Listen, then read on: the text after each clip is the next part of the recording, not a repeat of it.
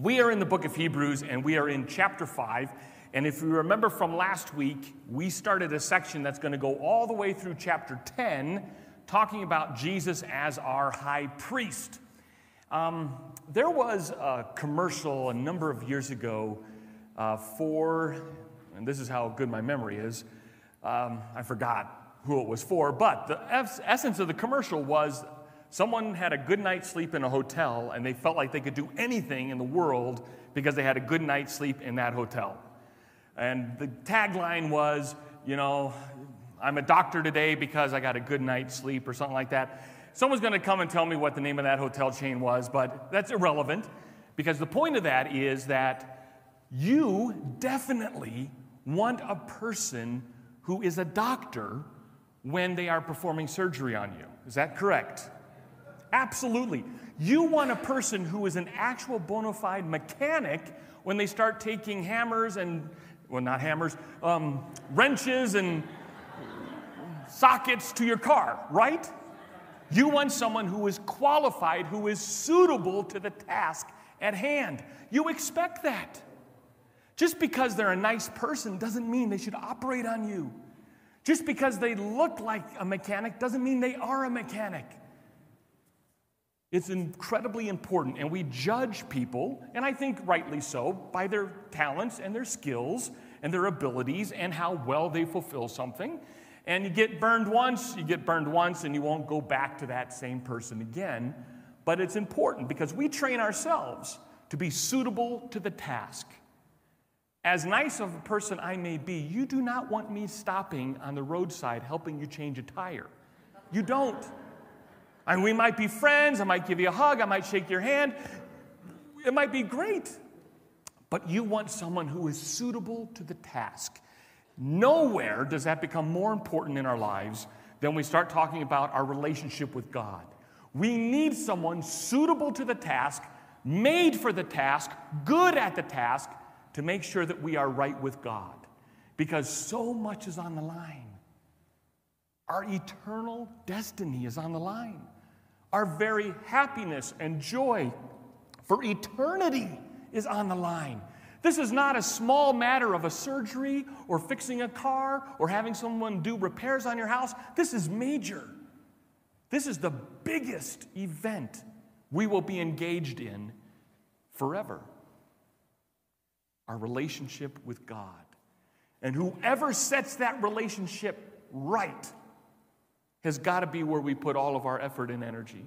That is the person that we have to look to for faith and comfort and acceptance.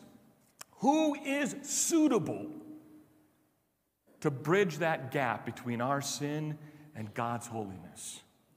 In the Old Testament, God started out by saying, I'm going to put a certain group of people in charge of that. And so he put this group of people called the Levites and the Levites was one of the 12 tribes of Israel, and God said specifically to Aaron, who was Moses' brother in Exodus, You specifically are going to be in charge of all my priestly duties. Not just you, Aaron, but your siblings, your other younger brothers, and your children. And so, throughout the entirety of history in the Old Testament, Aaron and his family was in charge of priestly sacrifices. Now, in Exodus chapter 28 and 29, as well as in Leviticus 7 and 14, they lay out a lot of guidelines, but I just want to read just one short passage out of Exodus 29 to set the stage for what their job was. Because when we say the word priest today, we have a lot of misinformation, and I would say let me just stop at that. Misinformation when we use the word priest. Now, we know in the context of the Old Testament, I get it, there were priests. Even in the New Testament, there were priests. But today, that idea of priest really is divisive within the Christian community because of the way that word and office has been abused. And so, in the Old Testament, God sets out very clearly what Aaron was supposed to do, what his goal was, and why he was supposed to do it. And just a little tidbit of that is in Exodus chapter 19, starting in verse 10. This is God speaking. And you shall bring, talking to Aaron and his sons, you shall bring the bull before the tent of meeting. That would have been the tabernacle, the temporary one. Aaron and his sons shall lay their hands on the head of the bull, and you shall kill the bull before the Lord at the entrance of the tent of meeting, and shall take part of its blood of the bull and put it on the horns of the altar with your finger and the rest of the blood you shall pour out on the base of the altar. Do I have to go into any details about what that might look like?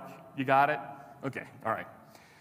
And you shall take all the fat that covers the entrails, and the long lobe of the liver, and the two kidneys, and the fat that is on them, and burn them on the altar. But the flesh of the bull and its skin and its dung shall be burned with fire outside the camp. It is a sin offering. Typical day in the life of a priest in the Old Testament. Yuck! Yeah, I mean, that's why I go to the grocery store and buy my meat. I, but God wanted to be super clear that dealing with sin is an ugly, messy, gross, disgusting, clear in your face costs the life of an innocent. It costs life and blood, and it's gross and it's disgusting. But that is how God deals with it. And He gave Aaron very specifically the task of making that all come to pass. And so every priest that served in the Old Testament had the same goal, same purpose I'm going to slaughter animals and sometimes grain offerings and fruit offerings and bread offerings, and I am going to display before everyone in Israel the grossness of the smell and the sound of sin being dealt with. Messy, bloody, ugly. In fact, there are some accounts of the Old Testament in history books where at a day of atonement and sacrifice, when Israel was required by biblical law to make sacrifices, it would not be uncommon for the streets surrounding the temple to be more than ankle deep in blood. The smell, the flies, all to remind you of how horrible it is to deal with sin. And God specifically gave that task to Aaron and his sons and his descendants of the tribe of Levi. Now we get back to chapter 5 in Hebrews because we set the stage for looking at the purpose of a priest. And I just mentioned Aaron and all of that in the Old Testament just to kind of get us in the right mood and mindset of what a priest looks like and does. It is not an easy job, and it is it, it's gross. That's really the only way to put it. It's gross. Dealing with dead animals, burning and slicing them up and cutting out certain parts for certain things, and putting blood everywhere. Verse 1 of chapter 5 says, For every high priest chosen, which would have been Aaron and his sons, from among men is appointed to act on behalf of men in relationship to God to offer gifts and sacrifices for sins. That's the whole point of a priest. A, pro- a priest is to be that go between God and man to offer sacrifices for sin. That is a tremendously important job. If that job is not done, dealing with sin between God and man, then you are left in your own sin. You have no way of atoning for it. You have no way of dealing with it. You have no way of making it better if someone doesn't step in and performs that task. And in the Old Testament, the Levites, the priests, took care of all those tasks. You did not sacrifice for yourself, the priest did it on your behalf. They had a very specific role, suitable to their gifts, talents, and calling that no one else had. Only they were able to do this, and it was very specific dealing with sin dealing with sin. And look at how that verse describes it. First of all, these are people chosen by God, appointed to this very task, that they would create this relationship to God, that they would help it, that they would further it along, that they would restore it. And the way they did that was through sacrifices for sins. That was their goal. That was their purpose. That was their one task at hand. How do I sacrifice the animal rightly and administer all of the parts rightly so that the people's sin would be forgiven? I cannot imagine what pressure that must have been on the priest. What pressure that must have been on Aaron, because that small little bit that I read was just one set of verses next to chapters of wear this, don't wear this, wear this, don't wear this, walk this way, don't walk this way. I mean, there are so many little rules that God set up specifically to show how dangerous this was, how important this was, how special it was. And these people were trained in that because they realized that the rightness between that person and God was dependent upon their performing the duties rightly. Everything was thought out because God is very specific, very detailed, because you cannot get this wrong. If you get this wrong, then you may spend eternity in hell. Your sin not dealt with, faith not present, hope not there. You are desperately lost without this act being taken care of sin. It goes on, first of all, the purpose of the priest was to deal with sin. Secondly, the problems with the priesthood can be seen in verse 2 and 3. He can deal gently with the ignorant and wayward, since he himself is beset with weakness. Whoever the author of Hebrews is certainly has no qualms, kind of almost feels like insulting us, right? I mean, this is how he describes the people the priests are sacrificing for. He can deal gently, I love that, with the ignorant and wayward. Oh, the people of Israel, the Israelites, uh, the Jews in particular, they're ignorant and wayward, not us. I mean, we got it all together. But the priests were there to help those poor people who couldn't figure it out for themselves. Now, the priests were there because the people's sin was so disgusting they could not handle it on their own. They needed someone to mediate between themselves and God. And they knew how to do it. They knew the system. They were well prepared. They understood the gravity of what was happening. It was not just simply killing an animal and spreading its blood all over and making sure the fat and the entrails were separated and, and cooked together differently than the flesh. No, no, no, no. They knew that the end goal and result was to make peace with God so that the people could exercise their faith and trust in God, that He would one day end all of the animal sacrifices once and for all and provide his own substitute like he did for Abraham and Isaac. And the priest's job was to make that right. And not everyone understood it. Not everyone grasped the entire complexity of it. Not everyone understood all the steps. And the priest was rightly made for that role because he knew how doubtful people were. He knew how incomplete people were. He knew how sinful people were. He knew that they didn't get it because he was one of them. He was just like them, wayward and ignorant, needed to be taught and trained and equipped for that task. And not everyone could give themselves to it, but the Levites, the descendants of Aaron, could give themselves to it. That was their whole goal and purpose to fulfill that role of mediating between man and God. But they were imperfect at it, but they could relate to us. Verse 3 continues that problem with the priesthood. Because of this, he is obligated to offer sacrifice for his own sin, just as he did for those of the people. See, all of that that I read in Exodus 29 was the sacrifice setting the stage so that Aaron could then sacrifice for you. Wow. Aaron had to get his sin dealt with first before he could be an appropriate priest to deal with the sins of others. Now, that only makes sense. Physician, heal thyself first. That idea of you better have your life together before you start telling other people how to live. Well, Aaron had to get his sin dealt with. How was he going to deal with his sin? There was no priest to do it for him, he was the one. So it shows the weaknesses of the priesthood in the Old Testament is that they were already at a deficit. They already had to go through a system of rules and regulations and laws just to get ready to take care of your sin. You see, they too were sinners.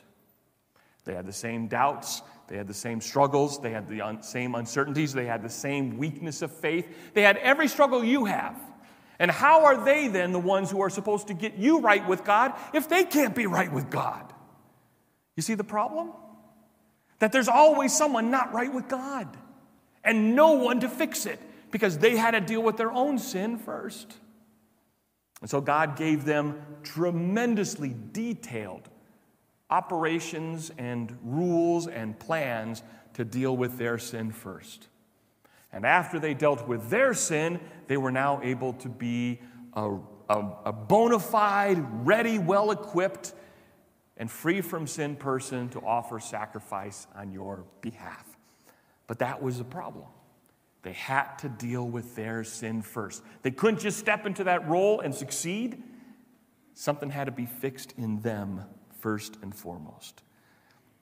Verse 4 talks about this idea of a calling of a priest. We already saw that in a little bit in verse 1. The high priest was chosen from among men. People just didn't simply raise their hand and say, I'm going to do it, and they decided to do it. A little bit different than how we do like ministry today. But God was the one who simply said, You can or you cannot be a priest. Not everyone or anyone could do it. It says in verse 4 And no one takes this honor for himself, but only when God, or only when God, ugh, no one can take this honor for himself, but only when called by God. That makes a lot more sense. Just as Aaron was. There is a, a small story in the book of Numbers 15 or 16 uh, where a gentleman by the name of Korah was really upset with Moses and Aaron because he felt like they were kind of like taking the spotlight. And he was uh, rallying a whole bunch of people around him, a couple hundred people, and they went to complain to Moses, basically saying to Moses in number 16 uh, that uh, you need to spread the power around a little bit. Uh, you know, there's too much concentrated power with you and Aaron, your brothers, and uh, you're leading as kind of the prophet and the king. You're telling us what God says, and now Aaron has this role of making us right with God. That's, that's too much power in just two people. You need to share it, and we're here to take some of that power from you so that you don't, uh, you know, so that it's shared a little bit. So it, it feels more like we're doing it together as opposed to being dictated by uh, kings, maybe. And so Korah had all this complaint, and Moses basically, at the end of hearing all this complaining and whining about not sharing power, uh, laid straight before God and said, I don't know what to do, God. And God comes back and talks to Moses. And in the end, God simply says to the people of Israel, I need everyone who is with Korah to go stand with him by his tents and his household. Anyone not with him, I need you to leave him and go far away. And so Israel gets divided. Not by much. It was only a couple hundred people that went with Korah. But he went around his tents, he hung out there, and he's waiting for God's next move. Do you know what God's next move is in that entire story? Do you know what happens? God opens up the earth and swallows them, and they're dead. And God goes in this entire story I am the one who puts people in charge, not the people. I'm the one who chooses, who leads, who sacrifices, who's the prophet, who's the spokesman, who's the king. I choose it. You don't.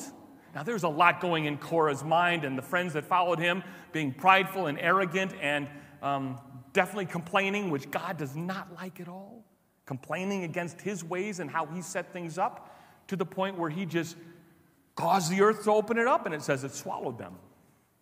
Can't imagine the fear and terror that happened, but it only happened at that tent, not throughout the entire nation that Israel, or the entire camp that Israel was in, but only in that one spot. God controlled his judgment, and his judgment was complete. And I can imagine after that happened, very few people said, even under their breath, I should be a priest. I should be the leader. Let's go tell God that he made a mistake appointing Moses and Aaron. I imagine all of that stopped immediately once they saw God's judgment upon the children of Israel in such a dramatic way. So when it says, and no one takes this honor for himself, but only when called by God, just as Aaron was, I imagine the Hebrews that read that understood completely the story of Korah and went, Yeah, I remember when Korah tried to do that. What happened to him? Buried. And I imagine it was more than six feet underground, too. Destroyed, wiped off the face of Israel. This brings us into verse 5 and 6 that starts the real positive side of things. So far, you may see kind of negative and, you know, dealing with sin, people having to deal with their own sin before they deal with God's sin, that idea of you better take the log out of your eye before you try to take the speck out of someone else's eye. The priesthood was filled with people with logs in their eye, just like the church is filled with people with logs in their eye, just like I am filled with logs in my eye, trying to surgically remove the specks in others. Deal with what your sin is first but verse 5 and 6 completely changes the narrative to one of incredible hope. Listen to these words in verse 5 and 6.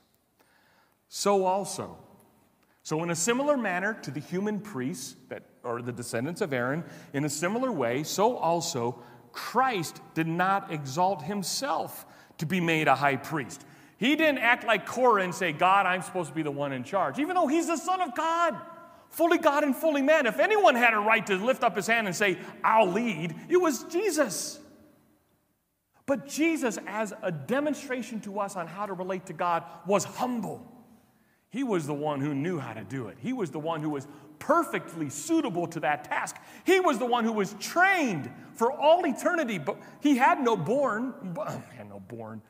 He, as God, he had no beginning. As an infant, he was born, but in that process, he simply remained silent and quiet until God placed upon him his full ministry, which I believe happened at his baptism by John the Baptist, when the Spirit descended upon him like a dove and declared, This is my beloved Son. Setting out his special anointing to the task of being a priest. Yes, a priest, but more importantly, the final priest. There is no priest. I don't care what title you want to give someone, priest is not the title. Because every priest beforehand was supplanted by Jesus. And anyone who claims the title of priest past Jesus is just like Korah. I'm in charge of sin and dealing with it. No. It's only Christ. He says in verse 5 So also Christ did not exalt himself to be made high priest, but was appointed by him, who said to him, and he's quoting in Psalm 2 You are my son, today I have begotten you. I have placed you as the one who will mediate between God and man. You're the one who is suited to the task. You're the perfect surgeon, the perfect mechanic, the perfect chef to deal with this. You're the perfect priest to deal with sin. As he says in verse 6, as he says also in another place, Psalm 110, you are a priest forever after the order of Melchizedek. Well, we're going to get to this in a second, to Melchizedek. But these verses are telling us that God uniquely and specially appointed Jesus Christ to be the one who was priest, the high priest, the priest, your priest, the priest for all sin, the one who would make suitable and right sacrifice, following the law, following all of God's commands, being perfect in how he did it to the nth degree, without fail or falter, doing it one time and it completely succeeded and never has to be repeated again. Sacrifices are no longer a thing in relationship to God. And we've mentioned this before in the book of Hebrews. It does not matter if the temple in Israel is rebuilt and they start sacrifices again. That is not what God wants. Sacrifices have ended. And I know it's ended because Christ has risen victoriously. I know it's ended because the temple curtain was torn in two, saying there is no more separation, there is no more priesthood necessary. And anyone who stands up and claims, I need a priest, I will direct them to Jesus. I'll tell them about the great high priest. I'll tell them about the final high priest. And I'll tell them about the one who is still ruling and reigning. And no human, no, no matter how pious they may be regarded, no human can take that place. They are not Jesus. And Jesus has never appointed anyone to follow in his footsteps. He doesn't need anyone to follow in his footsteps. Do you know why? Because he's still doing it. He doesn't need help. He's accomplishing it even today, granting forgiveness because of his sacrifice. Each and every day when we cry out, Forgive me, he is acting as high priest, saying to the Father, Don't acknowledge their sin. I did it. See my hands, see my side, see the cross. That's the sacrifice. It's already been paid for completely. And Jesus was the one appointed, no one else. Then, in the last few verses, this is what Jesus does accomplish as our high priest, verse 7 through verse uh, 10. In the days of his flesh, that's just fancy words for saying when Jesus was around on earth. Jesus offered up prayers and supplications with loud cries and tears to him who was able to save him from death, and he was heard because of his reverence. Although he was a son, he learned obedience through what he suffered. And being made perfect, he became the source of eternal salvation to all who obey him. Being designated by God a high priest after the order of Melchizedek. There's that name again Melchizedek. Who in the world is Melchizedek? Glad you asked, because I happen to know who Melchizedek is. Well, back in the days of Abraham, Abraham had a nephew his nephew's name was Lot. I'm sure he had many nephews, but the one we know of is, is Lot. Oh, Lot had lots of troubles with lots of people. Eventually, Lot has to be rescued out of Sodom and Gomorrah. But before that, Lot got into other trouble with other people in the area and was captured. And Abraham went forward with his mighty men, rescued Lot, and at the end of that rescue, Abraham had to deal with the people that took Lot. And in dealing with him, uh, we read in, oh, I'm going to lose my place here. We read in Genesis chapter 14, I'm just going to read a couple verses out of here that briefly describes and introduces Melchizedek. Melchizedek is only mentioned here in the book of Genesis a couple, uh, twice, in, well, once in Psalms and then a few times here in Hebrews. So he's not like a great character in Scripture as far as the number of times he's mentioned, but when he's mentioned, he's mentioned in incredibly reverent terms because of his relationship as a type of who Christ would be. So in Genesis 14, Abraham is the father of faith. That is what he's called. He's the one who God called out of Ur, the land of Chaldeans, and gave the promises to through Isaac. I mean, so he is he is, rightly so, as the song says, Father Abraham. He is the father of not only Jewish history and faith, but of our faith. We are children of Abraham. And so anyone who Abraham deals with becomes significant. How do we deal with him? How does the father of our faith, the one who was given the promises, deal with this person? So we see at the end of this initial battle with the king of Sodom, Abraham says, or says in verse 17 of Genesis 14, after this, he returned from the defeat of Uh, Chedorlaomer, the kings who were with him, the king of Sodom went out to meet him in the valley of Shavah, that is the king's valley. So after this battle with Abraham, all the leaders kind of get together again. And in verse 18, and Melchizedek, the king of Salem, brought out bread and wine. He was priest of God Most High. First time it's mentioned, priesthood. And it's happening in the book of Genesis way before the nation of Israel was even a nation. Way before Israel was even born, way before the 12 tribes, way before the Exodus, way before Moses, way before Aaron. There's this guy that shows up on the scene. First time he's mentioned in the story of redemption, he's a priest, a high priest of God, and his name is Melchizedek. It means the king of righteousness. The king of righteousness shows up, and he's a priest. And not only that, he's the king of this town called Salem. The significance of that is the word Salem in Hebrew, in English, it means peace. So he is king of righteousness in a city, in a domain called the city of peace. And his first act to Abraham is to do what? Bring out bread and wine.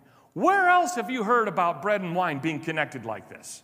It should remind you of the Lord's Supper, communion, what Jesus did in celebration of fulfillment of the Passover, showing that his body and his blood are like bread and wine. And so he brings this early semblance of communion to Abraham and sets it before him, just like Christ sets himself as a sacrifice before us. I don't think we should lose the significance of how these words are, are presented and his actions and his name. And this is what happens next. Verse 19 and 20. And he blessed him and said, That is, Abraham blessed, or no, Melchizedek blessed Abraham. Blessed be Abraham by God Most High, possessor of heaven and earth, and blessed be God Most High, who has delivered your enemies into your hands. And then Abraham gave him a tenth of everything. So, first, this mysterious individual comes onto the scene. He's already a priest of the Most High. Abraham's probably thinking, I thought I was the preeminent, one. I thought I was the one all this was starting with. No, no, no, this goes way before Abraham. God's people have always been here, but this guy is special. No one knows his descendants. No one knows his ancestors. No one knows how he came onto being. He just simply was there when Abraham came back from victory, and he has a position of authority over Abraham because he's the one who brings the meal, and he's the one who blesses Abraham, and Abraham's the one who serves him by giving him a tenth. Now, this is not a correlation to tithes and offerings. God establishes that later on in Scripture, but it is significant that Abraham recognizes in this high priest my role is a servant. They take lead. I follow. I'm blessed by them. I don't bless them because I can imagine Abraham had every right, as the founder of the faith in this situation, that he should be the one blessing. He should be the one giving. He should be the one getting. But no. Moses or Abraham recognizes immediately this serve him. So that takes us back to Hebrews, which should give us just a little bit of clarity when they say that Jesus is a priest after the order of Melchizedek, or Jesus is stepping into this role as high priest in the order of Melchizedek, that this predates all of Aaron's role as high priest. This predates all the sacrificial system. This predates everything Moses laid down. This predates the nation of Israel. Jesus predates all of that. And why does he predate all of that? Because he's eternally the Son of God. He predates creation. And so the author of Hebrews is trying to make that connection with us now. If he is preeminent, if he is the one who is suited to the task, his task is awesome. His role is amazing. His gift to us, and our allegiance to him is undeniable. Everyone knew the story of Melchizedek and how Abraham was a servant of his and how Abraham paid him honor. And so the author says, once you see that connection between who Melchizedek is and who Jesus is, and how Jesus is a forerunner of what Melchizedek was, and he's greater than Melchizedek,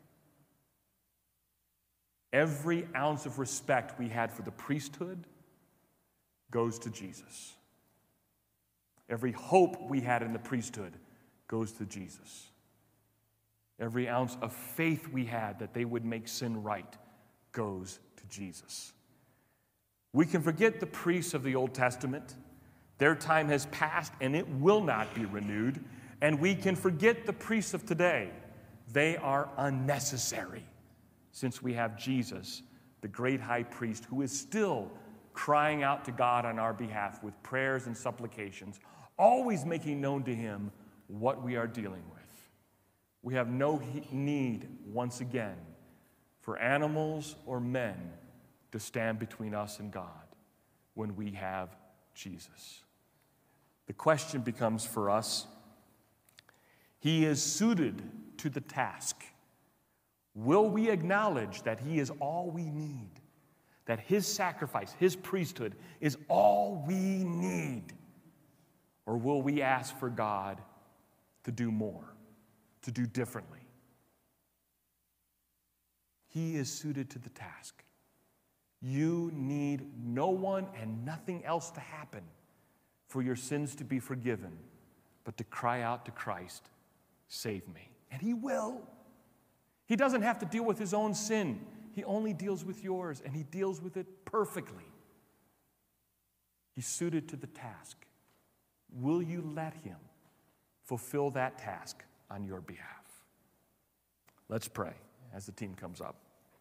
Father, we are grateful.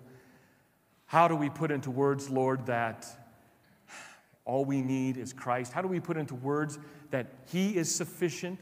Because we're surrounded by insufficiencies in our entire life. Lord, your Son is suitable. He is the greatest high priest there ever was and is. May He grant us forgiveness for our sins. May He restore in us faith and hope. And may we, Father, love Him and love others in His name. In His name we pray. Amen. Let's sing this next song to our final, our great high priest, Jesus. He is our living hope because the grave did not hold him. He was raised from the dead and he is alive and active today. Amen. How great the chasm that lay between us. How high the mountain I could not climb. In desperation.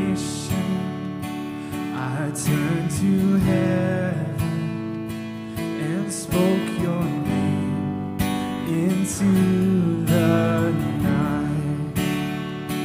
Then through the darkness, your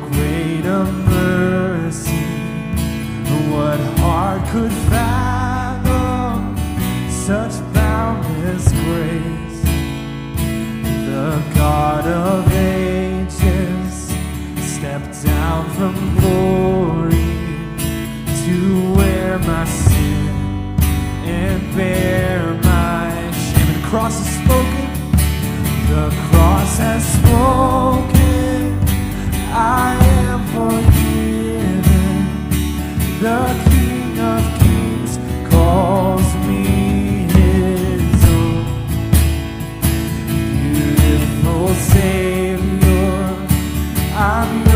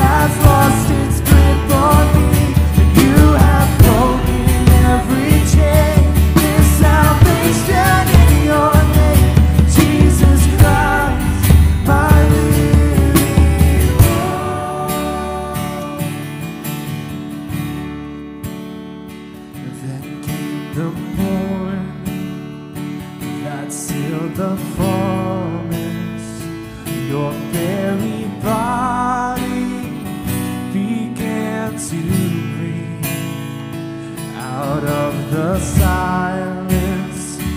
The roaring lion declared the grave has no claim